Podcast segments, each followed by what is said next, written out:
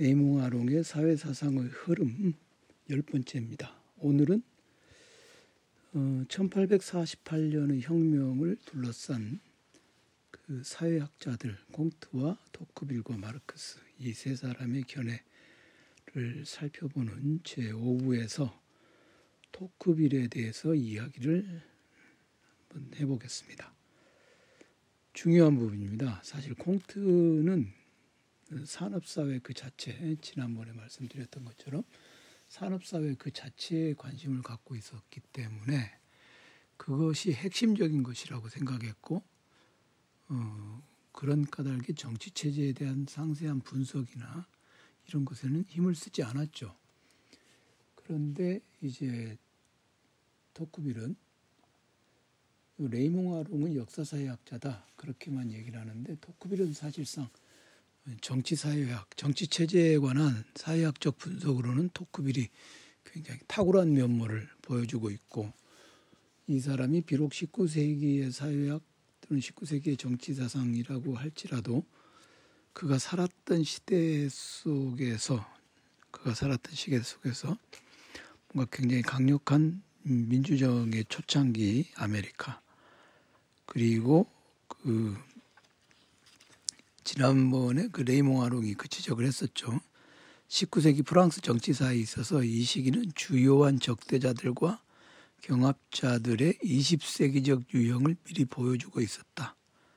즉 선례가 된다. 그리고 그런 선례가 되는 시기에 대한 토크빌의 분석 그것이 굉장히 의미를 가지고 있습니다. 지난 시간에 아홉 번째 시간에 제가 그런 말씀 드렸던 것 같아요. 음, 프랑스 그이 2월 혁명이라든가 1848년 혁명 이런 것에 대한 프랑스 프랑스 혁명사 3부작 마르크스의 책은 많이 읽히는데 토크는 별로 안 읽히는 경향이 있죠. 그런데 앙시앙 레진과 어, 앙시앙 레진과 프랑스 혁명 이런 토크빌의 책들이 사실은 이런 그 자신의 경험을 바탕으로 해서 나온 것이기 때문에 이 사회학자들과 1848년의 혁명에서 마르크스도 중요하지만 우리가 그동안 간과되어 왔던 간과되어 왔던 이 토크빌의 견해를 좀 유심히 보는 것이 좋을 것이다. 저도 이걸 보면서 이걸 보면서 아, 새삼스럽게 토크빌에 대해서 생각하는 바가 있었습니다. 그리고 이건 다음 시간에 어, 말씀을 드리려고 하는데 아, 이 책을 처음 사서 읽을 때는 정말 몰랐겠지만 뜻밖에도 뜻밖에도 이 사회사상 흐름 여기에 엘리 알레비 얘기가 나와요. 엘리 알레비가. 그 이제 지금 사회학자들과 1848년의 혁명 이 부분을 그 정리하면서 마르크스 얘기까지 다 하고 그 다음에 이제 총결 결론을 내려가는 그런 부분에서 몇 마디로서 결론을 맺어보고자 한다. 그러면서 이제 그 정치사회학의 프랑스 학풍의 창시자가 몽테스큐이고 그를 이어받은 위대한 인물이 토크빌이고 그 다음에 이제 엘리 알레비 같은 사람도 오늘날 이 전통에 속한다 하면서 각주로 철학적 급진주의 형성 그것을 거론해 놨어요.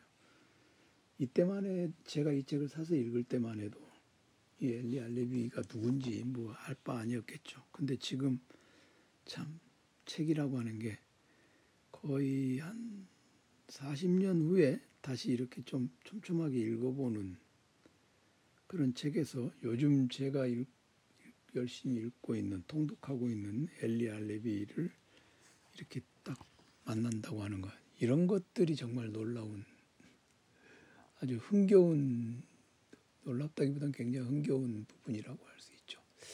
이런 게 이제 참 하나의 발견의 기쁨이겠습니다. 그거는 다음번 제가 지금 좀 흥분해 가지고 그걸 말씀을 드렸는데 자 토크빌이 이 공트하고 토크빌하고 차이점이 어디 있는가? 그게 이제 토크빌 토크빌은 한마디로 말해서 콩트가 가볍게 여기고 중요하게 여기지 않았던 것들을 토크빌은 중요하게 여겼어요. 이게 아주 극명하게 서로 대조되는 그런 지점이 있죠. 우선 우선 토크빌은 대의제도와 군주제를 결합시키기를 원했던 부르주아 개혁주의자들의 실패를 유감으로 여겼다. 그러니까 토크빌은 분명히 부르주아 개혁주의자는 아니었어요. 그렇지만 이 사람은 군주제와 대의제의 결합을 원했죠. 이 토크빌은 토크빌은 7월 음, 왕정을 굉장히 혐오했는데 그렇지만 이 기본적으로 기본적으로 토크빌은 어, 보수파였죠. 왕당파였죠. 자신이 왕당파라는 걸 알고는 있지만 이미 자신이 살고 있는 세계에서는 왕당파는 불가능하다. 이것 또한 알고 있는 사람이었어요. 그렇기 때문에 토크빌은 그렇기 때문에 어, 이게 내가 좀 불, 불가능한 어떤 그런 상황이구나. 이게 이게 불가능한 상황이구나. 이런 걸 알고 있으니까 토크빌은 더 이상 그것을 적극적으로 어, 해보려는 생각은 안 했던 것이죠. 적극적으로 해보려고 생각은 하진 않고 그냥 그 그걸 마음속에 품고는 있는데 이 푸르주아들하고 힘을 합해서 뭔가를 해봐야겠다라고 생각했다. 그런 점에서는 이 사람이 어, 자유주의자다 그렇게 말할 수도 있을 것 같습니다. 그러니까 일단 대의제와 군주제를 결합시키는 음, 군주정, 대의제와 군주정을 결합시키를 원했다. 그 다음에 그 당시에 이제 이 앙시앙 레진과 앙시앙 레진과 프랑스 혁명에서 아주 뚜렷하게 드러나는데 토크빌은 중앙 집권적 국가라고 하는 것 그것이 민주정에서 이루어지게 되면 그게 곧바로 전제주의로 간다, 디스파티즘으로 간다 하는 것을 앙시앙 레짐과 프랑스 혁명에서 굉장히 강력하게 주장을 하죠. 그래서 행정적 지방 분권화가 굉장히 중요하다. 그렇게 말하고 있기도 합니다. 물론 행정적 지방 분권화가 오늘날 우리 이건 이제 오늘날의 용어로 말하자면 지방자치제 지방자치제도겠죠. 지방자치제도가 어, 좋은 점도 있고 안 좋은 점도 있는데 어쨌든 토크빌은 그 당시의 상황에서는 그 중앙 집권화라고 하는 것이 곧바로 전제주의로 가는 어떤 그런 그 지름길이 되는 것이고 그러다 보면은 잘 견제되고 균형 잡힌 개인의 자유라고 하는 것이 보장되기 어렵다. 그러니까 자율적 음, 자율적 결사체 또는 자율적 사회체, 자율적 결사체나 자율적 사회체를 굉장히 중요하게 여겼다. 그런 점에서는 행정의 지방 분권화가 어, 토크빌이 필요 불가하게란 것이라고 음, 생각한 것은 아니었다 해도 중요한 것으로 여겼다는 건 틀림없는 것 같습니다. 그 다음에 음, 토크빌은 콩트가 실, 심중한 연구를 할 가치가 없는 것으로 몇 마디 글로 걷어치워버린 헌법주의자들의 형이상학적 구상을 중요하게 여겼다. 이건 역시 이제 토크빌은 이념을 중요하게 여겼다는 것. 그것도 분명하게 우리는 생각해 볼 수 있는 거겠죠. 자, 어, 앞서서도 얘기했듯이 토크빌은 귀족이었잖아요.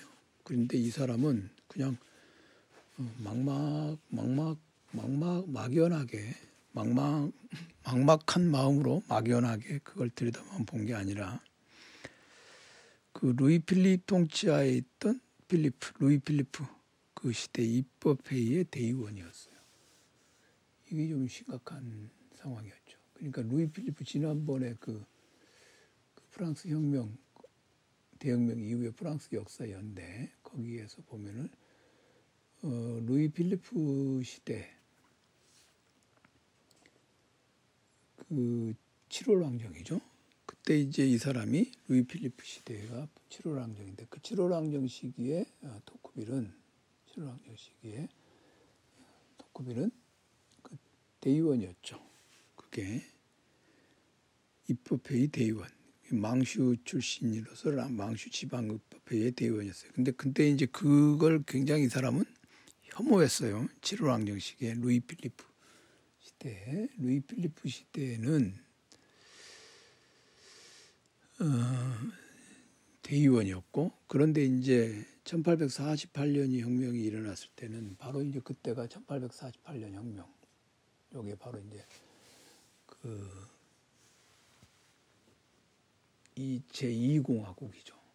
그리고 그때 제2공화국의 혁명이 2월 혁명이 일어났고 그 다음에 이제 12월 대통령 선거에서 누이 나폴레옹 보나파르트가 당선이 되었지 않습니까? 누이 나폴레옹 보나파르트가 당선이 되었기 때문에 요때 2공화국 헌법을 기초화했는데 루이 보나파르트가 공화국 대통령이 되었을 때 그때가 바로 어딜롱 마로의 내각이었습니다. 그 내각의 외무부 장관이었어요. 그러니까 정말 현실적인 정치인이었죠. 그런데 이제 보나파르트가 루이 보나파르트가 그 공화국 대통령이었던데 1949년 11월 초에 1949년 11월 초에 이 외무부를 없앴죠. 그리고 나서 한 달쯤 있다가 이 사람이 쿠데타를 일으켜 가지고 제2 재정을 시작하게 됩니다. 그러니까 이제 요걸 요 상황에서 요 상황에서 토크빌은 이 가짜 군주제라고 이걸 부르게 되고 이 보나파르트 제국이라고 하는 게 결국 자유의 전속이 점점 더 어려워질 것이다. 이렇게 보았던 것입니다. 그리고 그게 위기에 처할 것이다. 이게 좀 어, 일, 일, 일테면 이걸 이제 보나파르트주의 오늘날 그렇게 부르는데 그 보나파르트주의가 위기에 처할 것이다. 그것을 이제 토크빌은 예견했던 것이죠. 자, 뭐 이런 이런 것들은 그 당시에는 충분히 있었던 그 있었던 토크빌 시대는 충분히 뭐 그냥 좀 제정신인 사람은 다 예견할 수 있었을 것 같아요. 근데 재밌는 거는 여기서 이제 그 레이몽 아롱이 그런 얘기를 합니다. 토크빌의 친구가 장자크 앙페르인데 이 장자크 앙페르는 이제 바로 그 앙 저기 앙드레 마리의 앙페르의 아들이에요. 그 사람이 우리가 이제 전류를 세는 날이 암페어 있잖아요. 그것을 이제 한 사람의 아들인데 이 사람이 장자크 장자크 앙페르가 의견을 교환한 얘기를 이제 자기의 그 회고록에 적어둡니다. 앙페르 같은 사람은 문헌학자였고 그 혁명에 열광하는 사람이에요. 그래서 그 레이몽아는 이렇게 쓰죠. 어, 프랑스의 교가들, 교과서들에서도 앙페르와 같은 그런 열성이 토크빌의 우울한 회의주의보다도 더 잘 부각돼 있다. 사실은 그러니까 프랑스 인텔리겐차들은 혁명에 열광하는 경향이 있는가 하면 또는 토크빌처럼 그 최종적 결과에 대한 회의주의가 있다. 혁명해가지고 잘된 꼴을 못 봤기 때문에 토크빌 같은 사람들은 그렇다는 거죠. 그래서 아마 엘리 알레비도 그런 부류라고 어, 생각을 하고 있는 것 같습니다. 레이몽 아록이 읽어보면 그래요. 엘리 알레비가 그 철학적 급진주의 현상을 쓴 이유도 그런 것이거든요. 프랑스는 왜 이렇게 안 되는 걸까? 잘 나가고 있는 영국에게서 뭔가 좀 배워보자. 요게 이제 엘리 알레비의 저작 의도지 않습니까? 자, 그것까지는 이제 이, 이런 얘기까지는 조금 자자, 자잘한 얘기이고 좀 상투적인 얘기일 수 있는데 여기서 핵심적인 것 지금부터 하는 얘기는 중요한 부분입니다. 토크빌의 역사사회학에서 그 혁명을 이해할 수 있게 한다는 것이 토크빌의 목표죠. 그러면 역사, 혁명의 역사를 이해 가능한 것으로 만든다. 이렇게 하면 어떻게 하냐?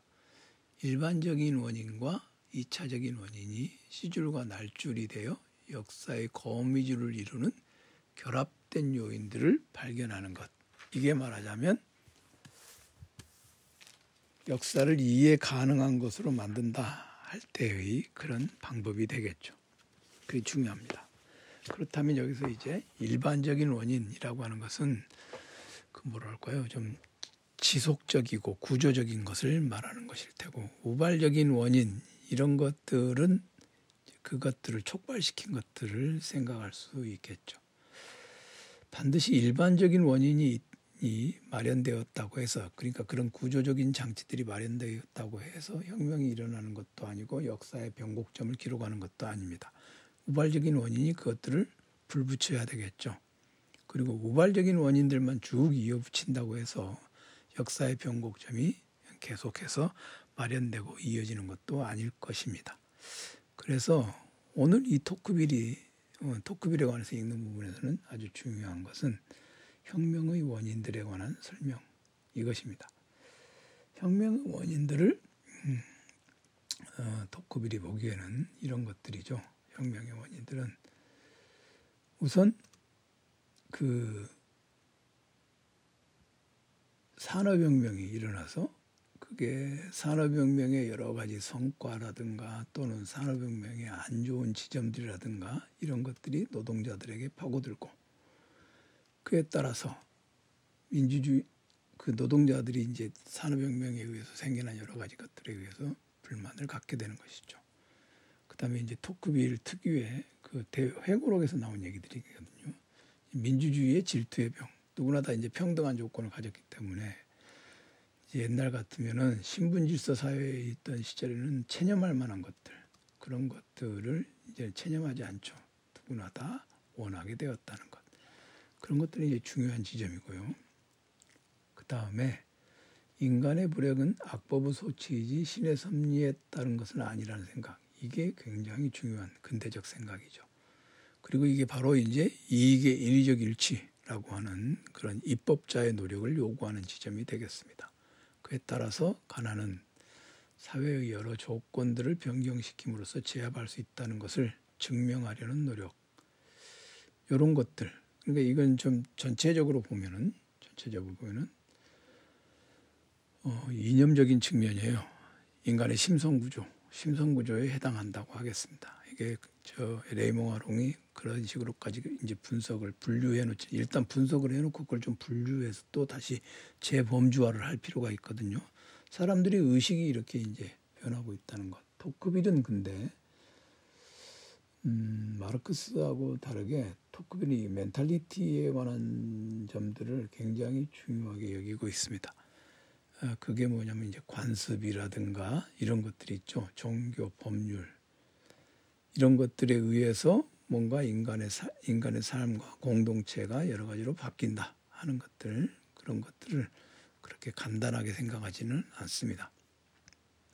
그게 이제 중요한 지점이 있죠. 토크빌의 견해에서는 멘탈리티에 대해서 강조를 하고 있다는 것. 그 다음에 음, 중앙집권화라든가 60년이 못된 동안 발생한 사회적 사회의 동요라든가 이런 것들이 이제 그 역사 속에서 일어난 중요한 좀 큰 흐름을 가진 폭이 넓은 그런 사태들이죠. 그 다음에 이제 군주제에 반항하는 자들이 폭동을 일으켰는데 그런 폭동을 또 탄압하고 그런 아주 폭동 후 과정에서 권력의 끈들이 끊어지고 새로운 그런 미니스터들이 재상들이 그거를 움켜잡거나 재결합시키지 못했던 것 그렇게 얘기를 해놓고 어, 레몽아롱은 아주 중요한 얘기를 하나 합니다. 일반적으로 한 체제는 아무도 그 체제를 존속시키기 위하여 싸우기를 원하지 않게 될 때 붕괴하는 법이기 때문이다. 다시 말해서 그 체제로부터 자기가 뭔가를 하다못해 자부심이라도 얻을 수 있어야 그 체제에 대해서 어, 그 체제에 집착하고 그 체제를 유지하고 지키려고 싸우기 마련입니다. 그런데 이제 아무도 그것으로부터 뭔가를 얻을 수 있다고 생각하지 않았을 때는 손 놓고 떠나는 것이죠.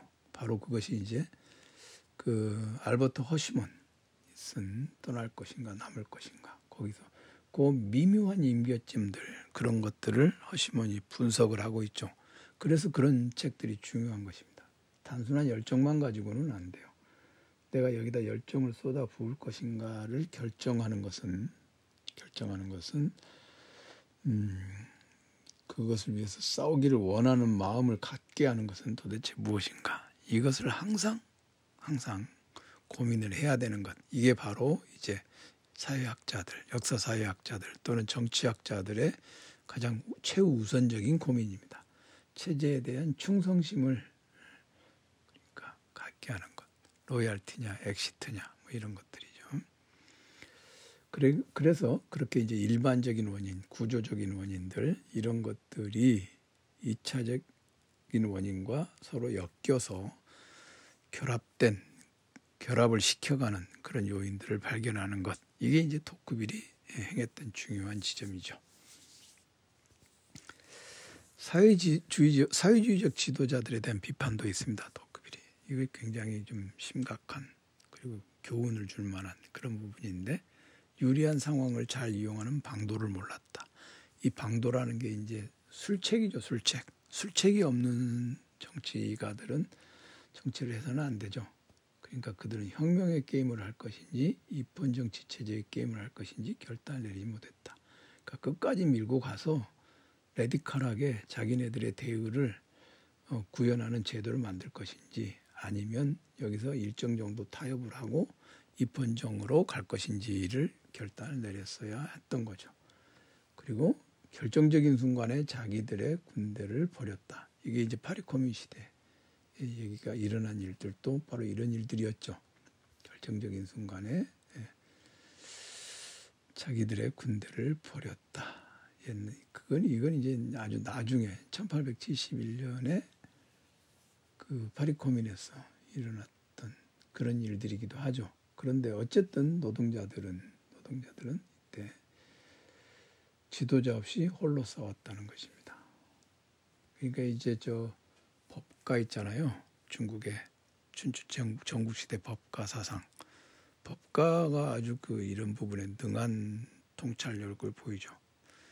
법가는 중요한 것을 순서대로 세력이 있어야 하고 그 세력에 따라서 정치를 정치적인 어떤 그 권력을 쥐게, 되, 쥐게 되면 그 세력만 가지고 계속 밀고 가면 안 되고 그 세력을 법으로 만들어서 제도화 시켜야 되고 여기서 이제 세, 법, 술 이렇게 얘기하거든요. 법이라고 하는 것은 제도화를 얘기합니다. 근데 그것만 가지고는 안 되고 술책이 있어야 된다. 그래서 법과는 항상 세 가지를 얘기하죠.